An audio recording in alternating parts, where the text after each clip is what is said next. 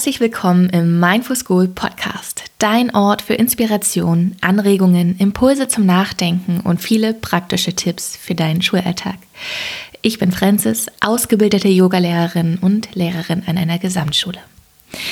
In der heutigen Folge habe ich Dörte Westphal zu Gast. Dörte war selbst mal Lehrerin, Montessori-Pädagogin und begleitet jetzt andere Lehrerinnen, aber auch Erzieherinnen ähm, auf ihrem Weg als ähm, Achtsamkeitslehrerin. Also sie ist Achtsamkeitslehrerin und gibt dann ihre Erfahrungen weiter und ist auch ein großer und wichtiger Teil der Amiki-Ausbildung. Wir sprechen in dieser Folge auch öfters über Amiki, Achtung. Und falls du dich wunderst, was das bedeutet, schon mal ein kleiner Teaser, es bedeutet Achtsamkeit mit Kindern und Jugendlichen. Und das ist ein wunderbarer äh, Kurs, den Abo-Seminare da ins Leben gerufen haben. Und Dörte ist davon ein wichtiger Teil als Referentin auch. Und wir sprechen in äh, dieser Folge über ja, über die Schwierigkeiten des Lehreralltags, warum dieser Beruf als Lehrerin oder Lehrer so komplex, intensiv und ja, oft auch sehr herausfordernd sein kann, woran das liegt und warum die Burnout-Rate so hoch ist und wie wir dem Ganzen begegnen können und gut für uns sorgen können. Also was kannst du konkret tun, dass es dir gut geht, dass, es, dass du gesund bist, dass du in deiner Kraft bist und ähm, ja wieder auch eine freundliche, mitfühlende Haltung dir selbst gegenüber hilft, um mit den Herausforderungen umzugehen. Und ähm, was ich auch öfters immer wieder gefragt äh, werde, ist, wie komme ich eigentlich ins Fühlen? Ich fühle einfach nichts mehr. Und auch darüber sprechen wir. Also warum ist es so? Warum haben so viele LehrerInnen gar keinen Kontakt mehr zu sich selbst und wissen eigentlich überhaupt nicht, was sie gerade fühlen? Und wie kommst du wieder ins Fühlen? Ja, zu dir wieder in Kontakt mit dir und weißt ganz genau, was du brauchst und ähm, sorgst dann auch entsprechend dafür. Ja, wir haben sehr viel gelacht in dieser Folge. Es war wirklich, wirklich toll. Es ist eine, eine mega schöne Folge gewesen, wie ich finde, oder geworden. Und äh, hoffe, dass du auch ganz viel für dich mitnehmen kannst.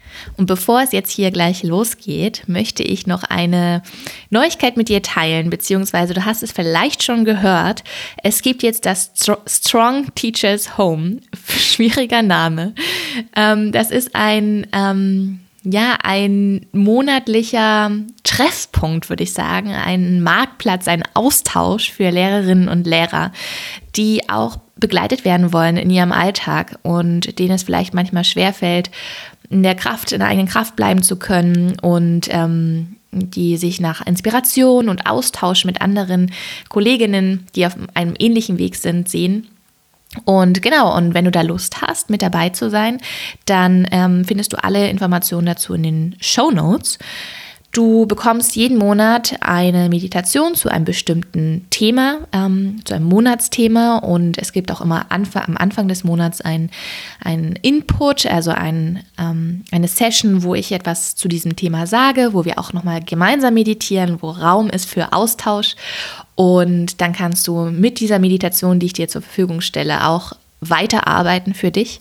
Und am Ende der, des Monats gibt es dann nochmal ein Live QA, wo auch nochmal Raum ist für deine Fragen, für den Austausch. Und ja, ich freue mich total. Und äh, ja, es startet jetzt auch schon. Es ist der erste Monat, im März wird es gestartet. Und wenn du dabei sein willst, dann findest du alles in den Show Notes. Und jetzt wünsche ich dir viel Spaß beim Reinhören.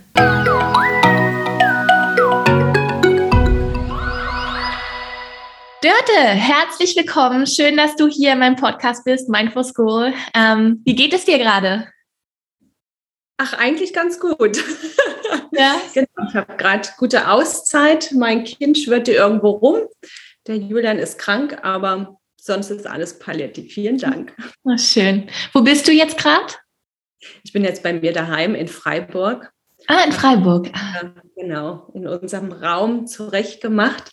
Ja für unser Gespräch. Genau, und Freiburg ist sozusagen mein Zuhause zurzeit. Ach, schön. Ja, ähm, vielleicht für diejenigen, die dich noch nicht kennen, magst du dich erstmal selber kurz vorstellen? Ja, ähm, Also die meisten kennen mich äh, sicherlich über Aber-Seminare, wo ich sozusagen arbeite und dort Achtsamkeitsseminare gebe. Also ich bin Achtsamkeitslehrerin, wenn ich diesen Begriff mal verwenden möchte, mhm. und unterstütze ähm, vor allem im pädagogischen Kontext ähm, Lehrkräfte, Erzieherinnen und alle, die vor allem mit Kindern arbeiten, so an ähm, ihren eigenen Achtsamkeitsaspekten zu arbeiten und mehr sich mit Mitgefühl zu umsorgen. Und mhm. von Hause aus bin ich Lehrerin und da angemerkt, es ist ganz gut, so die Erwachsenen zu unterstützen, ja, damit die in ihrem Berufsfeld oder in ihrem Arbeitskreis mit den Kindern auch sich wirklich gut regulieren und dadurch auch selber eine gute Stütze für die Kinder sind. Ja. Ich bin auch Montessori-Pädagogin, das war so meine Leidenschaft.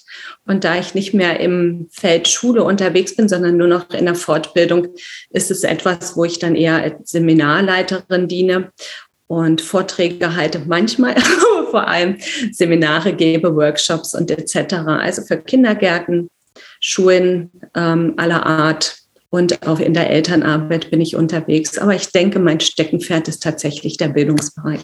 Ja. schön.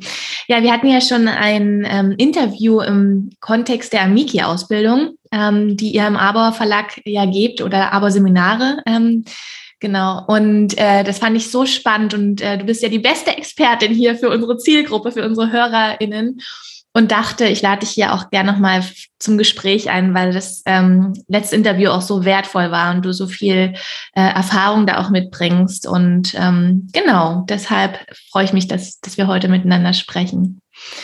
Ähm, ja, Dörte, ähm, ich würde gleich direkt einsteigen. Ähm, und du warst ja selber Lehrerin und hast es vielleicht auch selbst gemerkt, dass dieser Job als Lehrerin ähm, super schön ist, einer der wertvollsten Berufe auch sein kann, aber gleichzeitig auch sehr, sehr herausfordernd sein kann. Und wir sehen das an den Zahlen ähm, mit Burnout-Raten, ähm, Menschen, die psychisch oder LehrerInnen, die psychisch einfach nicht mehr ihren ähm, oder aufgrund von psychischen Erkrankungen oder Herausforderungen ihren Job nicht mehr ausführen können. Was, was glaubst du, was ist deine Erfahrung? Was macht diesen Job als Lehrerin oder Lehrer so so herausfordernd? Mhm. Ähm, also ich glaube, so war es zumindest bei mir. Man geht äh, mit einer großen Freude durchaus rein. Also es ist sehr unterschiedlich, aber ich denke, wenn man sich entscheidet, mit Kindern zu arbeiten oder für sie da zu sein, dann schwingt da schon innerlich was mit und eine Überzeugung dafür. Ja, und dann glaube ich, wenn man dann eine Weile im Schulalltag tätig ist, dann merkt man irgendwann, boah, das ist durchaus mit Anstrengung verbunden. Und das sehe ich auf unterschiedliche Art und Weise. Das ist zum einen, es ist nicht ganz leicht, die äh, Präsenz aufrechtzuerhalten und die eigene Konzentration über so einen ganzen Schulvormittag. Mhm. Ja, weil wir haben letztlich als Erwachsene auch nicht mehr Pause wie die Kinder. Also zumindest im Grundschulbereich, wenn ich dann als Klassenlehrerin ähm, häufig fungiere, habe ich die Kinder eigentlich den ganzen Vormittag. Ne? Und wenn ich dann in den Pausenzeiten auch noch aktiv bin, habe ich überhaupt keine Möglichkeit, meine Ressourcen aufzubauen, die ja. dafür sorgen, dass es mir gut geht im Laufe des Tages. ja. ja. Und selbst wenn ich im Fachunterricht bin und das zack, zack, zack hintereinander weggeht, braucht es immer wieder die Einstimmung auf die nächste Klasse, die kommt, ja, auf den nächsten Unterrichtsplan, der kommt. Das heißt, mein Geist ist eigentlich ständig am Rotieren oder oftmals bei vielen Menschen ist das so. Ja. Dass ich immer denke, okay, habe ich an das gedacht, habe ich an jenes gedacht, der Raumwechsel steht manchmal vielleicht sogar noch an. Ne? Und dann kommt vielleicht so Befürchtung hinzu, ah, jetzt kommt diese Gruppe, ah, und jetzt kommt diese, oh Mann, hoffentlich klappt das. Ja. mhm. so als äh, größte Sorge, hoffentlich kriege ich meinen Unterricht da gut durchgezogen. Ja.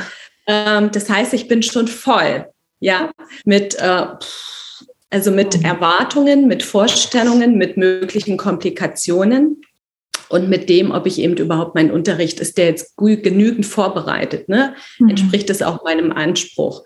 Mhm. Und äh, da ist keine Ruhepause, weder auf der Körperebene noch auf der Geistebene. Und das sind ja so die Stressoren, die reagieren und die dazu führen, dass wir schneller in eine Ermüdung kommen oder in eine Erschlaffung. Ja. Und wenn das so eine Art Dauerzustand ist, ja, dann ähm, führt es ganz zack in Richtung Burnout, Erschöpfungssyndrome oder womit wir auch immer konfrontiert sind. Ja. Ja. Und im schulischen Kontext ist auch nicht ähm, zu unterschätzen der Lernpegel, dem wir mhm. da immer wieder ausgesetzt sind, ist ein Unterschied, ob es eine kleine Schule ist, ne, mit vier, fünf Klassen, oder ja. ob wir wirklich von, ähm, von Gymnasium sprechen mit über 1000 Schülern. Ja. Ist selbst im, ähm, im Klassenraum, also beziehungsweise auch im Lehrerzimmer, ist wenig Ruhe, wenig Möglichkeit, dass wir unser System runterfahren können und wirklich in eine Beruhigung kommen, weil ständig unsere Ohren oder auch unsere Augen konfrontiert sind mit Lärm. Und es gab auch mal eine Untersuchung, dass der Lärmpegel in großen Schulen ne, fast äh, höher ist von, den, äh, von der Frequenz her als auf dem Flughafen. Also es muss man sich mal vergegenwärtigen, ah, ja, damit wir eigentlich konfrontiert sind mit welchen, ja. äh, mit welchen Situationen. Ja. Mhm. Und das sind so, das sind so diese äußeren Varianten ne, die dazu führen, warum wir so Stress erleben. Und dann kommen auch hinzu, neben unseren persönlichen Vorstellungen und Erwartungen, weil wenn ich in, an einem Arbeitsplatz komme, an dem ich mich nicht wohlfühle, weil es vielleicht mit den Kollegen unangenehm ist, ich mich da nicht sicher fühle, mich nicht niederlassen kann, dann ist da wieder ein Stressfaktor. Also das Kollegium, die Stimmung innerhalb eines äh, Teams ist nicht zu unterschätzen. Viele vergraben sich dann eher in ihrem Klassenraum oder gucken, wo sie einen Rückzug haben, aber der ist kaum zu finden ja. in so einem Schulsetting. Ja. ja. Und das sind alles Varianten und Elemente, die dazu führen, dass es nicht so einfach ist, es zu bewältigen. Also wenn wir Freude erleben würden und wirklich gerne hingehen, dann können wir viel mehr bewältigen, als wenn ich in so einem Sauerzustand bin, wo die rote Laterne leuchtet, ne, wo immer so ein bisschen innerer Alarm gegeben ist. Ne, immer mhm. Achtung, was passiert heute, worauf ähm, muss ich mich konzentrieren und einlassen. Und das sind so aus meinen Augenwinkeln die ganz vertrackten Situationen. Ja. Mir fällt hierzu auch noch ein, ähm, was denke ich heutz, ja, heutzutage ist irgendwie schwierig. Ähm, vor 100 Jahren war eh alles anders. da waren klare Ansagen, so von der äh, Haltung her, ne, von der ja. Arbeitshaltung eines, einer Lehrkraft und das hieß äh, Wissensvermittlung. Jetzt haben wir Deutsch, Geografie, Englisch, was auch immer und da ist der Fokus drauf.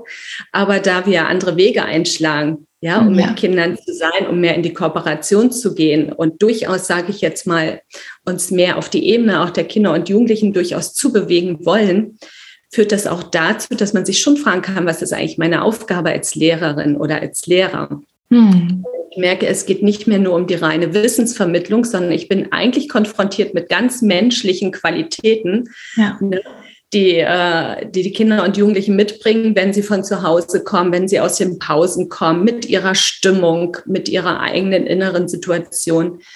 Und da kann es durchaus sein, dass man sich als Lehrkraft manchmal vorkommt wie eine Sozialarbeiterin oder ein Psychotherapeut, der jetzt erstmal erste Hilfe vielleicht leisten muss und vor allem auch erstmal dafür sorgen muss, dass ich ein Feld habe, in dem ich überhaupt arbeiten kann.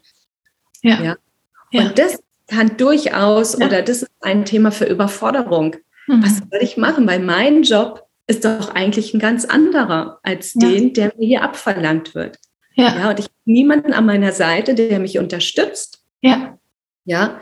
Und der mir da behilflich sein kann und wo ich auch nicht vorbereitet werde drauf auf die tatsächlich mhm. echte Situation auf, mit, auf zwischenmenschlicher Ebene, die wir auch in einer Schule nicht ausblenden können. Nee. Ja. ja.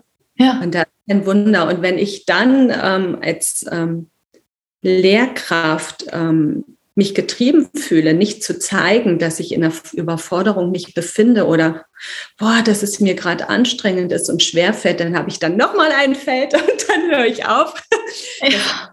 in mich zu ziehen. Ja. Oder? Und dann irgendwann muss das raus. Ich kann das nicht mehr halten, wenn ich etwas verstecke, was eigentlich sichtbar sein möchte. Mhm. Und das ist auch das, was ich heutzutage noch in Kollegien erlebe.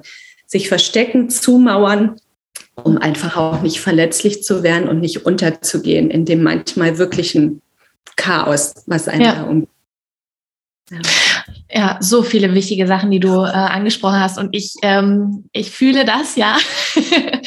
und auch mit diesen verschiedensten Rollen, die wir ja einnehmen. Und ich habe das jetzt letztens im letzten Halbjahr auch gemerkt in meiner Klasse. Es sind so viele pädagogische Themen, wo ich mir manchmal denke, wow, das sind eigentlich alles psychotherapeutische Themen. Und die Psychotherapeuten sind aber alle voll. Ne? Also die haben auch keine Termine. Und dann, ähm, ich meine, ich interessiere mich ja auch für, für diese Themen, ne? aber wenn ich mir dann vorstelle, jemand, der ja gar keinen Kontakt zu, zu solchen Themen hat, zu sich selbst, aber auch bei, bei anderen dann, ne? also sei es mit, mit Gefühlen umgehen oder ähm, die SchülerInnen dann dort zu begleiten in ihrer Phase, wo sie sind, dann ist das, glaube ich, eine unglaubliche Herausforderung, dieser Rolle da gerecht zu werden oder diesem, diesem Anspruch in dem Moment. Und ich glaube auch, ähm, was du ja auch so beschrieben hast, diese ganzen Veränderungen im Schulalltag und Herausforderungen, das fühlt sich, glaube ich, manchmal für einige wie so ein Fight- oder Flight-Modus an. Also wirklich im Kampfmodus geht man da durch, weil man, ich glaube, das darf man auch nicht unterschätzen, besonders auch wenn man mit Jugendlichen arbeitet. Die testen natürlich auch, ne? Und das ist eine, eine ganze Gruppe, 20 bis 30 Teenager, die, also ein Teenager zu Hause ist, glaube ich, schon manchmal herausfordernd. Und wenn man da nicht so diese Beziehungsebene hat, dann fühlt man sich vielleicht in vielen Dingen gleich angegriffen und versetzt einen so in diesen Kampf- und Fluchtmodus.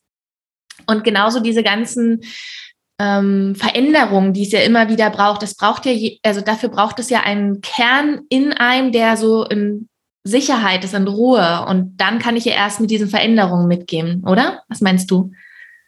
Ja, genau, das ist richtig, mhm. weil was passiert in diesem Kontext, was du wunderbar angesprochen hast, ist ja, äh, dass unser Bedrohungssystem, ne, wenn wir von den Emotionsregulationssystemen sprechen, ähm, und eins davon ist das Bedrohungssystem, wenn das angeregt ist, ne, was ich mit roter Ampel auch meine, und ja. die Reaktionsmöglichkeit, die vom Gehirn gesteuert ist, eigentlich nur noch Kampfflucht oder Erstarrung ist. Ja, ja. genau.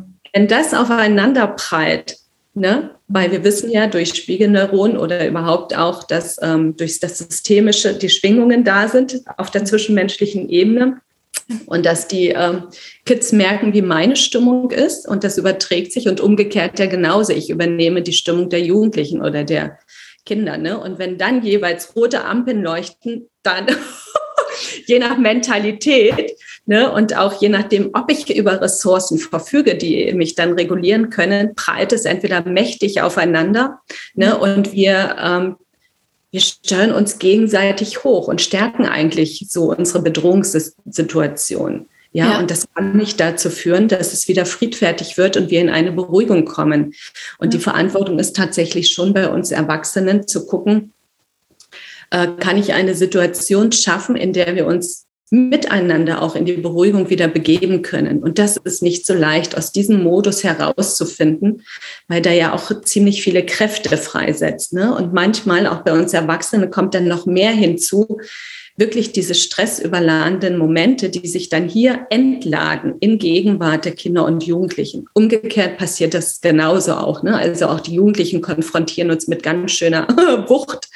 Ja, aber genau, um auf zurückzukommen, warum die, ähm, die Verantwortung schon bei uns auch Erwachsenen liegt, einfach weil wir eigentlich als Erwachsene etwas Überlegendes haben, etwas Überlegtes auch haben. Ne?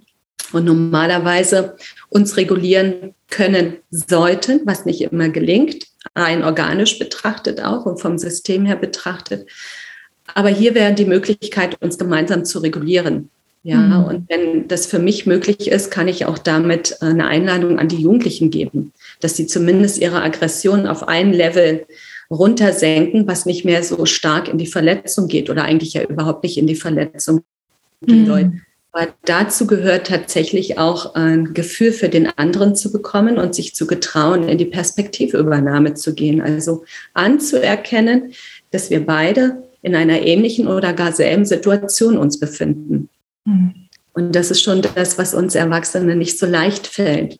Ja, ja. weil da rütteln wir schon auch so ein bisschen an unser Image, mhm. was nur ein Teil von uns so durchlässt und äh, was so ein bisschen Mm, ja, was schon äh, schwingt im, ähm, im Bildungsbereich, ähm, also speziell schon in Schulen, dass wir uns gerne auf unsere Autorität berufen und uns gerne drüber, drüber stellen über die Kinder und Jugendlichen. ja, mhm. aus unterschiedlichen Aspekten heraus. Und in dem Moment würden wir uns aber ein Stück weit herabsetzen. Und das ist nicht etwas, was jeder so für sich willkommen heißen mag. Mhm. Ja, dass wir uns mehr da auf die Ebene der Kinder und Jugendlichen bewegen. Ja.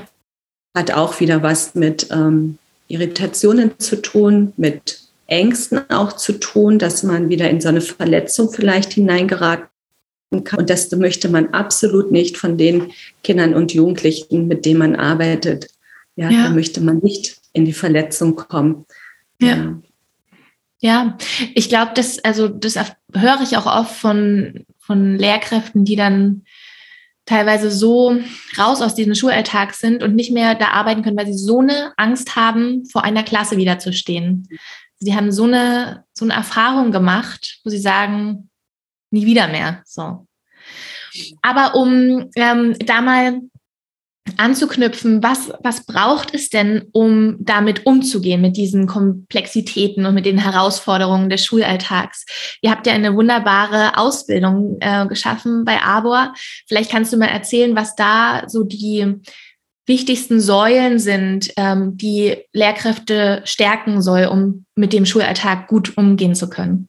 Ja, Genau, das Amiki hat ja sozusagen zwei Komponenten. Einmal den für die Erwachsenen, das ist der Bereich, ähm, dass wir Achtsamkeit als Ressource betrachten für äh, Selbstregulierung und dann auch wieder für sich einstehen zu können und äh, mit den eigenen Emotionen auch gut ähm, sein zu können und den Aspekt eben des Selbstmitgefühls, was darauf aufbaut, und das beinhaltet letztlich anzuerkennen, dass meine Situationen nicht immer einfach sind und anzuerkennen, dass ich reagiere auf Art und Weisen, die auch nicht vielleicht willkommen sind, aber es einfach so ist. Mhm. Ja? Mhm. Und äh, dann zu gucken nach Möglichkeiten, woher ziehe ich eigentlich meine Kraft? Was sind sowieso meine Kraftfelder oder Krafträume? Ne? Und was gelingt mir auch leicht? Mich ähm, zu regulieren und mich zu stärken. Ne? Es gibt so einen Begriff in der Psychotherapie, die emotionale Tasse immer wieder aufzufüllen. Mhm. Ja, also damit ich nicht untergehe, muss ich gucken, dass ich meine Emotionen wirklich so regulieren kann, dass ich immer wieder an das Gefühl von äh, Wohlbefinden herankomme.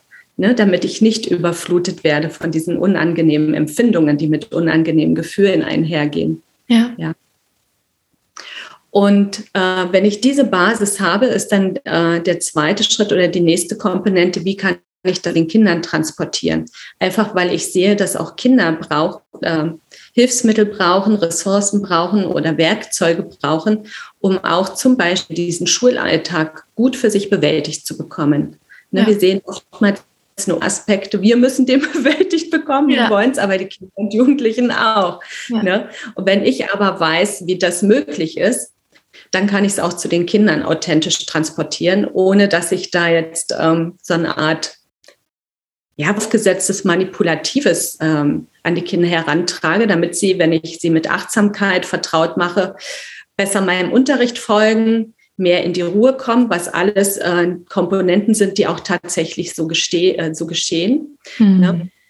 Aber es nicht dazu führen sollen, ich mache Achtsamkeit, damit ich einen besseren Unterricht durchführen kann und damit die Kinder höhere Lernziele erreichen. Mhm. Das sind, äh, glaube ich, ja, das sind sozusagen die Elemente und immer wieder auch zu gucken, ähm, bei mir anzufangen und eben zu beginnen und auch zu entdecken, dass es in etwas Gemeinsames geht. Ja, das ja. Zwischen, die zwischenmenschliche oder mitmenschliche Ebene, die wird durchaus berührt. Anzuerkennen, ja, wir sitzen alle im gleichen Boot, hm. haben unterschiedliche Aufgaben zwar und äh, Verantwortlichkeiten, aber es macht uns gleich aus. Hm. Und das ist äh, eine große Schwierigkeit. Eben, ne? Das hatten wir vorhin schon ganz kurz als Thema. Anzuerkennen, ja. dass Kinder und Jugendliche und wir als Lehrkräfte ähm, uns unter dem gleichen Dach befinden ne? und mit den gleichen ähm, Themen zu kämpfen haben. Und da auch wieder in diese Verbundenheit zu gehen, statt diese Trennung. Und oft ist es ja aber in dem Kampf- und Fluchtmodus äh, so, dass wir eher die Getrenntheit sehen. Feinde und ich bin hier, ne? Also ich bin da, du bist da und sehen aber nicht diese Verbundenheit. Und was glaubst du, hm, wenn man jetzt in so einem Loch oder so ein Tief ist und das kann natürlich mal kurzfristig sein ähm, oder mal eine längere Phase andauern. Was glaubst du, welche Haltung, welche, Qualität kann da helfen, um mich da zu begleiten, durch diese Phase zu tragen und da auch dann wieder rauszukommen? Ja. Also neben dem Wichtigen, das äh, zu akzeptieren, ist, äh, finde ich, durchaus die freundliche Stimme. Also erstmal heißt ja, müssen wir achtsam sein, um das wahrzunehmen. Ne? Mhm. Wir flutschen oft drüber weg und mhm. spüren es eben überhaupt nicht und nehmen nicht wahr, dass ich in einer angestrengten Situation mich befinde oder dass ich in einer Überforderung bin, ne? dass es mir zu viel ist oder dass ich im Flow bin. Das, also um auch mal die wertvollen, die positiven oder angenehmen Aspekte mit ins Boot zu holen, ne? dass es gerade richtig gut gelingt und das alles ist im Fluss. Aber dass wir geführt werden, gespürt werden, sodass unser Bewusstsein davon erreicht wird. Mhm. Ähm, Genau, aber das, äh, was ich meine, brauche, weil wir eben so oft am Kämpfen sind, ist eher mehr Freundlichkeit für uns selber. Und dass äh, es nichts mit Überheblichkeit zu tun hat ne, und ähm, mit Stärkung unseres ähm, egoistischen oder egozentrischen Teils, sondern dass es wirklich wichtig ist, weil nicht immer jemand zur Verfügung steht. Und es wäre gut, wenn wir schon im Außen vielleicht am Kämpfen sind, dass wir nicht auch noch gegen uns kämpfen ja, sondern dass wir hingucken können, was brauche ich jetzt? Und das auch anzunehmen, so wie ich jetzt gerade bin tatsächlich. Das hört sich so lapidar vielleicht auch an. Ne? Ich nehme mich an, wie ich bin. Ja, hm. mache ich. Aber wie oft haben wir Momente, äh, wo wir dann unser schlimmster Feind sind, ja, weil ja. wir uns antreiben, weil wir noch bessere Leistung bringen möchten. Der Unterricht soll noch perfekter sein. Ich will es den anderen zeigen. Ich bin die Lehrerin oder der Superlehrer. Mhm. Ja. Und dann verurteile ich mich, wenn etwas nicht so gelingt, wie ich es mir vorgestellt habe. Und damit richte ich äh, ähm, Aggressionen dann auch noch gegen mich. Ne? Aber wenn ich annehmen kann, ja, okay, das war jetzt keine angenehme Situation oder der äh, Schüler, die Schülerin hat mich völlig aus der Reserve gelockt und pff, das hat mich so richtig mit runtergezogen und ich fühle mich jetzt so richtig, ja, verwundet auch und verletzt. Ne? Und das äh, zu sehen, ja, das stimmt. Aber was brauche ich jetzt, damit ich mit dieser Verletzung sein kann und nicht drüber wegzugehen? Das ist so auch eine große Kunst von uns, die im äh, Lehrberuf tätig sind, Dinge einfach zu übergehen und äh, nicht ernst zu nehmen, dass es mir eben gerade nicht gut geht. Ne? Mhm. Und wenn wir diese freundliche Stimme etablieren, dann werden wir auch viel weicher und durchlässiger.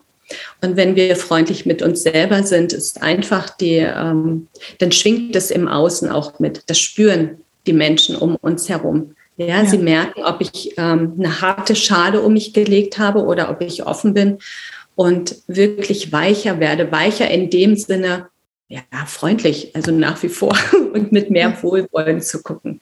Ja. Und das überträgt sich, ja, das überträgt sich auf ähm, Kinder und Jugendliche, wenn sie spüren, ich bin ganz anders da und ja. nicht so vergittert und verschlossen. Ja. Es ist viel leichter, ähm, auch diese freundliche Stimme dort anzuwenden. Und dann ist natürlich wichtig zu wissen, ähm, wenn ich mich mir selber zuwenden kann mit der Frage, was brauche ich tatsächlich jetzt? Und das jeden Tag zu fragen, zwischen Tür und Angel in der Schule, zu fragen, wenn ich vor den Kindern stehe und Jugendlichen stehe, zu fragen, was brauche ich jetzt, wenn ich merke, es fängt an zu brennen in mir. Da, ist, ja. ne, da kommt jetzt etwas ganz Unangenehmes hoch. Ja. Oder die Situation belastet jetzt. Ne, es mhm. fühlt sich nicht stimmig an. Mhm. Das ist etwas, was wir nicht gewohnt sind zu fragen. Und deshalb fühlt es sich auch oft als zu viel an. Was? Jetzt soll ich auch noch selbstfreundlich sein? Jetzt soll ich auch noch achtsam sein? Ja. Aber das ist einfach etwas, wenn wir unsere Präsenz aufbauen oder es ist ganz natürlich da, weil ich mir immer bewusst bin von dem, wie es sich in mir anfühlt und wie ist die Stimmung gerade im Raum. Mhm. Wenn sich das vernetzt, dann kann ich entsprechend darauf reagieren. Und das sind nur wenige Momente. Einfach, dass es durchsickert. Okay, ich hoffe, dass die Stunde vielleicht gleich vorbei ist. Und danach gönne ich mir meinen Kaffee oder was auch immer ich brauche. Aber bewusst mache ich das denn, um runterzufahren, um in die Beruhigung zu gehen. Mhm. Und das wiederum braucht ja aber auch den Raum für ein Selbst. Und ich habe das Gefühl, dass besonders im Schulalltag, weil er so durchgetaktet ist und so intensiv und voller Ereignisse, dass es da, dass man das Gefühl hat, man muss so funktionieren und sich dennoch in diesem, in dem Tag, in dem Schulalltag den Raum zu gönnen und zu sagen, ich darf trotzdem fragen, was ich gerade brauche. Ne? Und man auch im, ich glaube, dass wenn jetzt einige zuhören, die können jetzt auch denken, na ja, jetzt frage ich mich im, im Unterricht, was ich brauche. Ja, vielleicht brauche ich ja gerade mal frische Luft oder ich muss rausgehen, kann ich ja aber gar nicht. Äh, wie, wie gelingt denn da der Spagat? Ja, das ist äh, wirklich wunderbar, weil dadurch, dass wir in diese Denkstruktur noch nicht so durchgedrungen sind, können wir uns das gar nicht vorstellen, ne, dass das möglich ist. Also sollten wir doch mal kreativ werden und das Fenster, ja, wenn ich merke, die Luft ist unangenehm oder ein Fenster öffnen. Ich bewege mich, ich komme raus aus dieser Routine, aus diesem Automatismus. Bewegung erleichtert Stressbewältigung. Ja, weil der Körper was zu tun hat und er dazu führt, dass ich diese Situation sozusagen verlasse, die mich ja. gerade anstrengt oder herausfordert. Und das ist tatsächlich der Gang zum Fenster und dann sage ich, ich brauche frische Luft. Und dann mache ich dieses Fenster auf und atme durch und frage dann, oh, ist kalt oder wie geht's euch? Braucht ihr vielleicht auch frische Luft? Und damit bin ich schon verbunden. Allein durch diesen Satz, ne, mache ich mich auf, gehe äh, innerlich zu auf die Kinder und Jugendlichen, mit denen ich gerade beieinander bin und beziehe sie ein in meine Gefühlswelt sozusagen, ohne viele Worte, ohne dass ich explosiv etwas von mir teilen müsste, vielleicht, was ich gar nicht will. Also ja. atme ich tief durch an diesem Fenster und auch das, wenn mir dessen bewusst ist und ich wirklich durchatmen kann und nicht nur und eigentlich aber mit meinem Gedanken und mit meinen Augen vielleicht im Hinterkopf nur bei den Kids und Jugendlichen bin und bei der Stimmung, dann hilft mir das nicht. Aber wenn ich das wirklich durchatmen kann, diese Luft, dann reguliert es wieder. Mhm. Ich kriege mehr Sauerstoff, ne? mein Geist entspannt, mein Körper entspannt und ich kann mein äh, Stresslevel etwas nach unten fahren. Mhm. Und das ist eine Minute. Lass es, selbst wenn es fünf Minuten sind, sind sie wertvoll, weil es Energie gibt. Ne? Und weil ich aus der Anstrengung herauskomme. Und es hat die Chance, Entspannung in die gesamte Klassensituation zu bringen und uns auf der sozialen Ebene etwas wieder miteinander näher zu bringen. Und dann mache ich das Fenster zu und fertig und gehe wieder meine Schritte. Ja, ja. ja. Wenn es hart auf hart kommt und ich merke, oh, es ist mir zu viel, dann äh, mache ich eine stille Arbeit. ja, ja, ja. Meine, es gibt immer was zu tun. Und dann sage ich, okay, und jetzt löst dir mal bitte die Aufgabe, weil das ist wirklich auch eine Verschnaufspause für mich. Es ist für die Kids und Jugendlichen dann eine Arbeit. Mhm. Ne? Ähm, aber für mich ist es durchaus auch eine Ressource und die ist nicht unbedingt negativ, weil die Möglichkeit, die ich habe, auch wieder nach innen zu spüren. Ich setze mich auf meinen Stuhl, ich mache das und gucke einfach in die Runde und spüre aber, wie ist mein Stuhl in diesen, äh, wie ist mein Körper vielleicht in diesen Stuhl eingesunken. Und ich komme von einem rotierenden Geist, der nur am Arbeiten ist und am Überlegen ist, raus ne, und gehe in ein anderes Fühlen. Ja. Und was hier auch wieder die Möglichkeit der Verbundenheit betrifft, ich kann einfach mal einen Blick werfen auf die Kinder und Jugendlichen. Ich kann einfach mal nur gucken und ich bin nicht im Akt äh, im reaktiven Modus. Und ich bin nicht aktiv, ich bin inaktiv, aber ich bin präsent und sehe, ah, okay, die schwatzen, ist mir total egal jetzt, wenn die miteinander schwatzen. Ich nehme das nur wahr. Ah, ist ja typisch, ne? Und da Schirmmütze ins Gesicht gezogen oder was weiß ich. Ich kann jetzt nochmal die Kids einfach sehen, beobachten. Was machen die jetzt da? Wie sind ja. die miteinander? Da ist jemand fleißig wie ein Bienchen, voll versunken in der Aufgabe. Ja lass das einfach so in mich fließen, während ich in den Entspannungsmodus komme und nicht überlegen, wie kriege ich die beiden dazu, dass die nicht mehr so viel miteinander quasi, wenn mich das nervt. Ja, also mhm. nicht wieder denken, denken, denken, loslassen und gucken, okay, so ist jetzt die Situation. Ja, und zu merken, tut mir das jetzt gut, wenn die in Ruhe arbeiten und ich einfach nur bin. Und ich bin ja einige, die so diese Teezeremonien hat. Und ich habe immer ja, immer meinen Pott stehen. Ähm, ganz genüsslich. Ja, und mache das. Und manchmal, also zumindest war das bei den kleineren Kindern, ne? wenn ich da gearbeitet habe, du machst ja überhaupt nichts, du trinkst ja nur deinen Tee. Und ja. wenn es ganz hart auf hart kommt, aber das geht nur, wenn ich ein gutes Setting habe und gut mit den Kids und Jugendlichen bin, dann liegt auch mal mein Bein auf einem Stuhl, ganz ehrlich. Ja, Weil die Arbeitsform, die schreibt mir keiner vor, wie ja. ich arbeite und auf welche Art und Weise. Mhm. Ja, und natürlich kann jetzt jeder sagen, ja, dann machen die das ja auch. Ne? Und wenn dann mal ein Bein auf dem Stuhl liegt, dann kommt es natürlich darauf an zu spüren, wo ist meine persönliche Grenze, mhm. ne? was geht und was geht nicht. Tisch ist klar, totales Tabu. Ja, aber gibt es irgendwie Möglichkeiten, dass sich auch die Kindern und Jugendlichen tatsächlich Zugeständnisse machen können, dass die in eine relaxte Arbeitshaltung kommen? Ja, ja, oder mal woanders arbeiten, ne? auf dem Boden oder so. Ähm, wenn das sich anbietet. Ja, ach, total schön. Und was du jetzt auch gesagt hast mit diesem Kontrolle loslassen, ich glaube, das ist ein essentieller Teil und ein Knackpunkt, weil ganz oft ist es halt, wenn man beobachtet, oh, der macht da wieder nichts. Oh Gott, wie kriege ich den denn jetzt da ins Arbeiten? Der muss doch was lernen, der muss doch dies machen, der muss doch das machen. Also wir sind ja eigentlich nur dabei zu sorgen, dass irgendwie eine Lernatmosphäre entsteht. Und das ist auch oft so, ja, in uns drin durch die Ausbildung, Lehrerausbildung. Wir sind verantwortlich für diese Lernatmosphäre und wir sollen wirklich immer gucken, dass alle wie Maschinen arbeiten, äh, richtiges Programm eingestellt, aber vielleicht auch zu akzeptieren, wie es teilweise ist und das auch loszulassen, ist vielleicht auch ein wesentlicher Aspekt. Ja, genau, weil was ist die Frage ist, äh, wie identifiziere ich mich oder womit identifiziere ich mich als Lehrperson? Ja. Ne, was mache ich zu meiner Aufgabe und zu meiner Verantwortung? Mhm. Ja. Und dann sich zu getrauen, das ist nicht meine Verantwortung. Aber das ist häufig, umso jünger die Kinder sind, umso stärker ist es, da ich den Ansporn habe, ich möchte alle zu einem bestimmten Leistungsniveau bringen. Ich möchte alle, dass sie aufpassen können, gut mitmachen. Mhm. Ne? Aber es gelingt mir nicht. Und das ist etwas, was ähm, mich auch total stressen kann, weil es führt dazu, ich muss mich, äh, ich muss meine Unterrichtsqualität verbessern, meine Stundenvorbereitung verbessern, damit ich alle, damit ich alle empfangen kann, damit alle ähm, sich öffnen können für meinen Unterricht. Ja, das sind ja. jetzt so die engagierten Lehrkräfte. Mhm. Aber wenn ich mir eingestehe, ich kann nicht jeden erreichen, dann kann es mir auch erleichtern. Es ist auch nicht meine Aufgabe, jeden erreichen zu müssen zu müssen. Nicht mal im öffentlichen Schulsystem, auch wenn es Noten gibt, wenn es Lernziele gibt. Ne, es ist nicht meine Aufgabe. Ja, ich kann aber mein bestmögliches Angebot machen. Aber ich kann nicht erwarten, dass jeder zu jeder Zeit erreichbar ist. Ja, ja das ist eine Illusion, der ja. ich mich wirklich äh, öffnen sollte.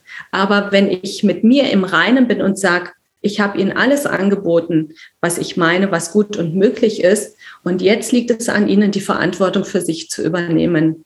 Dann darf ich da auch loslassen. Und selbst wenn die Eltern kommen und sagen, sie müssen, wenn ich dann sachlich argumentieren kann und sage, ja, das und das habe ich angeboten. Aber wenn ein Kind sich innerlich nicht öffnet und sich vor einem Unterricht verschließt, dann kann ich mich abstrampeln, wie ich will.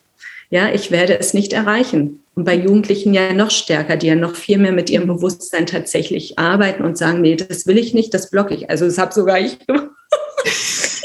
sogar ich gemacht. Das ist früher. Es gab so Unterrichtsthemen, Inhalte, wo ich sagte, ich bin doch nicht blöd. Diesen ja. Quatsch lerne ich doch ja, nicht. Ja. Tatsächlich, ähm, ich weiß noch genau, das war neunte oder zehnte Klasse, da ging es noch um Noten und die hatten eine Geschichtslehrerin, die eigentlich so wirklich ganz nett war vom Typ, aber die hatte den Tick, wir müssen alle bestimmte Fakten auswendig lernen. Und jede Stunde, wirklich, das ging ein halbes Jahr durch, jede Stunde hat sie Fakten abgefragt. Ich habe gesagt, ich setze mich da nicht zu Hause in und lerne da nur die Fakten runter. Der erste Fünfer, also bei uns gab es die Fünfer nur, bis zur fünfte erste kam, der zweite, der dritte und sie hat dann aufgegeben. war so, oder wenn ich mit Widerständen das zu tun habe, muss ich mir meine eigene Arbeitsform äh, überlegen, bringt uns das jetzt hier überhaupt noch weiter? Ja. Und das ja. ist letztlich, dass die Schüler oder die Kinder und Jugendlichen schon für sich auch entscheiden dürfen, ja. was mache ich mit und was äh, mache ich nicht mit. Ja. Und ich glaube, ein ganz, ja, ich glaube, eine ganz große, ein ganz großer Aspekt liegt darin, Jugendliche oder auch Kinder als Individuum anzuerkennen und nicht als dieses Trichter Wissensvermitteln, ne? dass ich, ich bin da und ich bestimme darüber, wer was wann lernt und das muss dann funktionieren und wenn es nicht funktioniert, dann liegt es nur an mir, sondern so eine Wechselwirkung zu erkennen und dass die genauso ihre, ihr Individuum sind und Entscheidungen treffen dürfen. Ne? Und ich die dazu nicht zwingen kann, Verantwortung auch zu übernehmen. Also viel geht, glaube ich, und das erlebe ich gerade so in meiner Klasse, seine neunte Klasse. Und ähm, ich ja, viele haben noch nicht ihre, also diese wirkliche Verantwortung für ihr eigenes Lernen entdeckt. Und ich glaube aber, dass es auch eine Phase ist. Und dann habe ich Eltern, die total unsicher sind und da nicht loslassen wollen und denken, was kann ich tun? Der muss den Abschluss bestehen, gerade wenn es um den Abschluss dann geht. Was, was kann ich jetzt tun? Und da dann wieder auch in so ein Vertrauen zu kommen, in eine Entspannung zu kommen, ich glaube, das ist essentiell. Und trotzdem aber auch den Dialog nicht zu verlieren und zu resignieren und dann wieder in dieses andere, in diesen, in das andere Extrem zu gehen und zu sagen, tja, mir doch egal, was ihr alle macht. So. Ja. Weißt du? Es ist total dieser, eine gute Balance dazwischen zu finden, zwischen zu viel wollen, zu viel machen, zu viel erwarten und komplett resignieren und gar nichts mehr machen. Genau, genau. Ja. Das äh, das ist der Spagat sozusagen. Ne? Ja.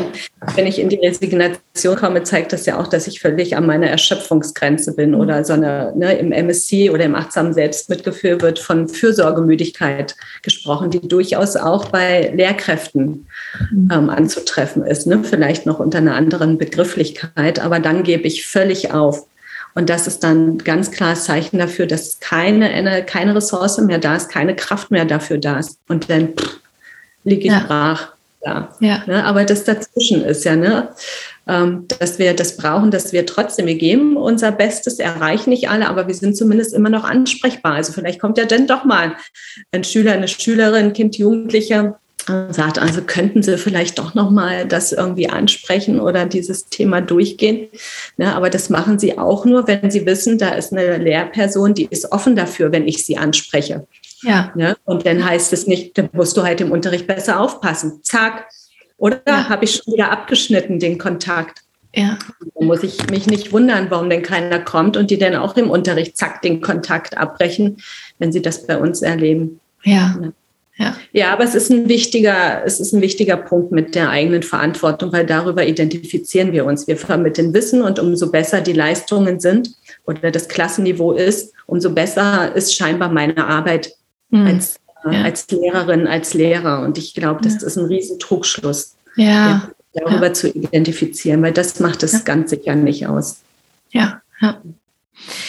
Ein wichtiger Aspekt, um gut in Kontakt mit sich zu sein, sind, ist ja die eigene Gefühlswelt. Und ich erlebe das ganz oft, dass ähm, einige sagen, hm, ich, ich kann mich einfach nicht fühlen. Wie fühle ich mich denn? Wie komme ich ins Fühlen? Und wie halte ich das dann auch aus? Ich habe vielleicht so eine große Angst, ein bestimmtes Gefühl zu fühlen, da sein zu lassen. Was ist so deine Erfahrung? Ja, ich hatte ähm, meine äh, eine Klasse begleitet. Das war in der Unterstufe und die Lehrerin, die war da auch ganz für offen, hat auch MBSR-Kurse mitgemacht, also eine Stressbewältigung durch Achtsamkeit, so ein acht Wochen Kurs. Ähm, und die gerne wollte, dass das auch zu den Kindern transportiert wird. Und während unserer Arbeit, das ging ein Dreivierteljahr, und da hat sie gemerkt, es gab verschiedene Umstände in ihrem persönlichen Leben, die etwas schwerwiegend auch für sie gewesen sind, aber dass sie immer mehr mit in Kontakt tatsächlich auch mit ihrer Gefühlswelt gekommen ist und sie alles daran gelegt hat, dass die Kinder das nicht spüren. Mhm. Sie hat drum gerungen, dass sie einfach da sein kann und funktioniert. Und das ist, ähm, wir haben es dann abgebrochen, ne, weil es ging so nicht mehr. Entweder konnte sie selber mit der Achtsamkeit sein und wirklich sich auf diese Ebene einstellen, ohne dass sie jetzt deswegen sich vor den Kindern entblößen müsste. Aber es war zu viel, da in Beziehung zu sich zu treten. Und das ist etwas, was ähm, wir im Kontakt mit Kindern auch oft machen, uns verschließen innerlich, damit sie und spüren, weil wir dann verletzlich werden könnten. Ja. Und wenn wir uns das gut antrainiert haben, dann kann es sein, dass wir uns selber nicht mehr spüren, weil wir nie bei uns vorbeigucken, sozusagen innehalten und uns fragen, wie geht es mir jetzt gerade? Mhm. Ne? Und wenn uns jemand fragt, gut, gut, gut, dann gehen wir leicht drüber hinweg, weil wir nicht spüren wollen, wenn es uns nicht gut geht. Weil was dann eben passieren kann, dass sich äh, plötzlich unser, ich sage jetzt mal Innenraum, das ist so eine Sprache in der Achtsamkeit, ähm, dass sich der öffnet und weitet. Und wenn ich dann, das führt dann zu Durchlässigkeit. Und dann kann sein, dass ich eine Angriffsfläche eben biete. Ja. ja, für jemanden, der vielleicht nicht so gut im Kontakt mit mir ist, sich über mich lustig macht oder äh, mich erniedrigt auf eine gewisse Art, wie bist du, kannst, funktionierst du nicht mehr, bist du nicht stark genug, bist du so ein Schwächling? Jetzt mal ein bisschen böse gesprochen, ne? Und das möchten wir vermeiden. Wir möchten nicht schwach sein und kraftlos wirken nach außen. Ja. Ne? Also ist da eine Grenze und die heißt es zu überwinden. Und es ist tatsächlich so, dass viele dann nicht mehr ins Führen kommen, weil es auch damit verbunden sein kann, dann breche ich endgültig zusammen. Mhm. Ne, weil das ist so die Kunst von uns. Wir gehen sehr in das Kognitive, in diesen Arbeitsmodus, mhm. ja, um nicht spürbar zu sein, damit ich nicht merke, ich kann nicht mehr und ich brauche Urlaub, ich brauche eine Kur, ich brauche eine Auszeit, was auch immer. Ja, weil dann entblößen wir uns sozusagen. Also müssen wir es tatsächlich wieder üben, mhm. fühlbar zu werden, indem ich, da muss ich aber was für tun, indem ich mich mal hinhocke und tatsächlich bemerke, okay, wie fühlen sich einfach jetzt gerade meine Füße an? Mhm. Spüre ich eigentlich meine Füße im Schuh oder am Boden? Oder spüre ich meine Hände, wenn die sich berühren? Mhm. Ja? Und ähm, äh, was ich bemerke oder beobachte, wo es eigentlich leicht geht, gar nicht so über die schwierigen Gefühle zu gehen, sondern mir erstmal bewusst zu werden, wo sind überhaupt noch so angenehme Momente, wo ist Wohlbefinden, womit verbindet sich das? Und darüber zu bemerken, ah, okay, wenn ich das mache, wenn ich äh, mich mit meiner besten Freundin treffe, ja, wenn ich shoppen gehe, dann herauszukitzeln oder manche gehen gerne Radfahren, rasen wie die Willen und haben ein Empfinden damit, ne, dass sie sich damit verbinden. Das sind Hormone freigesetzt werden. Ja, da kommen wir dann so äh, in dieses System, was tatsächlich mit Wohlwollen zu tun hat. Und das ist manchmal einfacher, sich erstmal dessen wieder zu besinnen. Ja, eigentlich ist das angenehm, jenes angenehm und dann zu forschen, warum ist das angenehm? Warum fühlt sich das gut an? Und dann komme ich dahinter, genau das Gegenteil zu bemerken. Wie fühlt es sich an, wenn ich mich nicht sicher fühle, mhm. wenn ich Angst habe, wenn ich in der Wut bin, im Ärger bin, wenn ich mich einfach krank fühle? Wie fühlt sich das an? Mhm. Und äh, mit dieser Arbeit, wo ich dann Lehrkräfte unterstütze, Erzieherin, wen auch immer, sich dahin zu nähern und sich immer mehr zu öffnen, um zu erkennen, was, welche Faktoren brauche ich für Wohlbefinden und welche Faktoren fließen ein, wenn ich ähm, aus dem Lot bin, wenn ich mit unangenehmen Emotionen mich verbunden äh, mhm. habe. Ja, und dann immer wieder den Blick nach innen zu lenken in die Körperempfindung hin. Ja, es gibt ja mhm. diesen berühmten Ausdruck des Embodiments, mhm. ne, Verkörperung ähm, all dessen, äh, aller unserer Emotionen. Das lässt sich nieder und kann auch mit Krankheitssymptomen natürlich einhergehen. Aber das sollte ich spüren. Nur dann kann ich mir selber helfen. Ich kann eben nicht erwarten von außen, dass mir alle helfen. Ich kann ständig zum Arzt rennen.